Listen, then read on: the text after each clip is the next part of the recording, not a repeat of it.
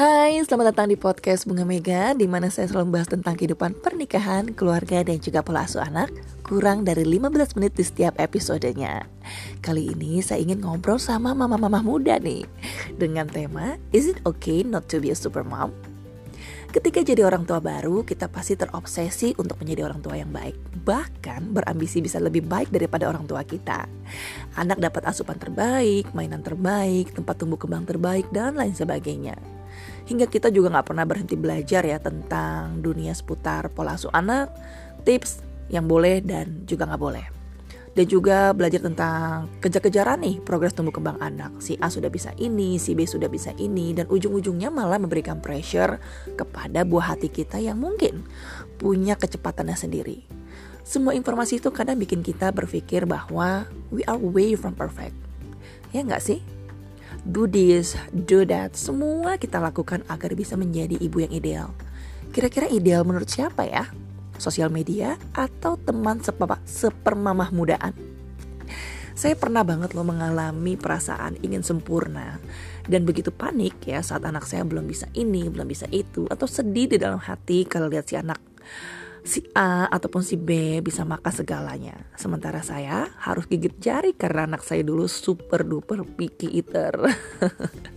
Tapi puji Tuhan ya, cobaan sudah berlalu. Sekarang dia sudah tumbuh menjadi anak pemakan segalanya. Tekanan ini kadang-kadang bikin kita para ibu jadi lupa bahagia. Padahal nggak apa-apa juga sih ya kalau belum bisa semuanya. Nggak apa-apa juga kalau kita juga kadang-kadang harus memanjakan diri ke salon dan harus tinggalin anak dengan pengasuh atau taruh di daycare. Nggak apa-apa juga kalau anaknya belum bisa juga kayak anak tetangga. Nggak apa-apa juga kalau anaknya mungkin masih butuh waktu sedikit lebih lama untuk lepas diapers, dot, baru bisa makan yang proper, baru bisa ngomong, baru bisa lompat, karena proses setiap anak kan berbeda ya dan dipengaruhi banyak faktor yang dimulai dari saat kita mengandung. Kebiasaan keluarga berbeda, lingkungan tumbuh kembangnya juga berbeda, hingga stimulasi yang diberikan kepada anak juga berbeda. Jadi wajar saja apabila anak kita berbeda dengan anak teman kita. Kalau memang benar kita punya rasa khawatir dan kayaknya anak ketinggalan banyak banget ya dari chart tumbuh kembang. Coba deh konsul dengan tenaga profesional. Bisa juga ke klinik tumbuh kembang, ikut terapi, lalu dites skala Denver dan lain sebagainya.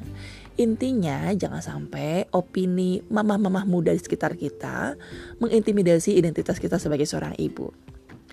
I believe that every mom has our own struggles and we're facing different condition. And it really helps if we don't judge them because we are not perfect either. Yang penting kita nggak pernah berhenti belajar dan mengakui masih banyak banget kok cara-cara yang salah di awal dan keliru. Gak usah jauh-jauh deh, saya nih banyak banget salahnya. Salah satunya adalah ketakutan saya karena dulu kan anak saya picky eater. Dan kalau mau bikin dia makan, karena saya takut tumbuh kembangnya kurang ataupun berat badannya kurang untuk usianya, ya saya ujung-ujungnya menyogok dengan YouTube. Terus anaknya jadi kecanduan. Saya yang repot sendiri. saya sadar bahwa saya keliru dan lambat laun saya perbaiki. Sekarang si anak 4 tahun ini bisa duduk makan di mana saja tanpa gadget. Nggak mudah memang, tapi yang saya sadari ternyata ketakutan saya lah yang memainkan peranan yang sangat besar sehingga meragukan kemampuan anak saya dalam mengikuti aturan yang saya buat. Padahal saya percaya kalau kita sebagai orang tua konsisten dan menyampaikan aturan dengan bahasa kasih si anak, maka hasil yang kita idam-idamkan bisa tercapai loh ibu. PR saya sendiri masih banyak dan masih terus belajar kok sampai hari ini karena saya pikir saya sudah tahu cara menghandle anak saya, padahal belum. Banyak banget kegagalan-kegagalan setiap hari yang harus saya hadapi. Ya, namanya anak kan juga manusia ya, apalagi balita. Masih belum bisa terprediksi banyak hal yang tentu, tentunya juga berubah-ubah seiring dengan tumbuh kembangnya. Intinya mah kita terus mendoakan yang terbaik, mencontohkan dengan konsisten, dan tentunya mengasihi tanpa syarat. Apa saya nggak mau jadi ibu yang sempurna? Well, rasanya tetap waras, jauh lebih menyenangkan dibanding mengejar kesempurnaan. Bisa follow saya di Instagram di @bunga_mega ataupun bisa membaca tulisan saya di www.bungamega.com. Sampai ketemu lagi di podcast saya selanjutnya. Have great parenting. Bye.